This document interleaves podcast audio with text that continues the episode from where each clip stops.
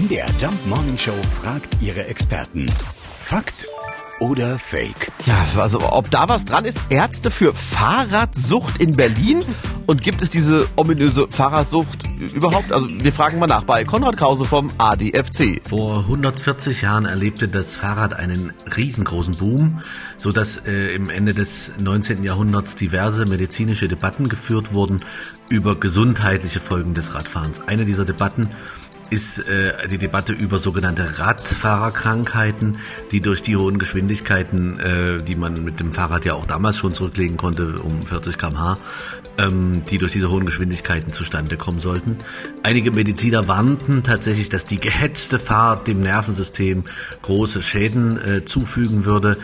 Ähm, allerdings erkannte man dann natürlich auch relativ bald die Vorzüge des Radfahrens.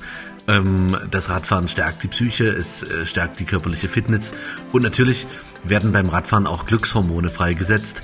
Aber eine Fahrradsucht ist äh, bisher nicht bekannt geworden. Also gut, also eine Fahrradsucht gibt es tatsächlich nicht, aber es gab Ende des 19. Jahrhunderts tatsächlich Ärzte, die sich damit beschäftigt haben. Einer von ihnen Dr. Martin Mendelssohn.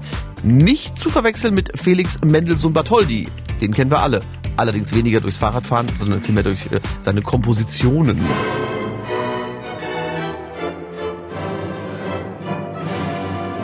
Fakt oder Fake? Jeden Morgen um 5.20 Uhr und 7.20 Uhr in der MDR Jump Morning Show mit Sarah von Neuburg und Lars Christian Kade.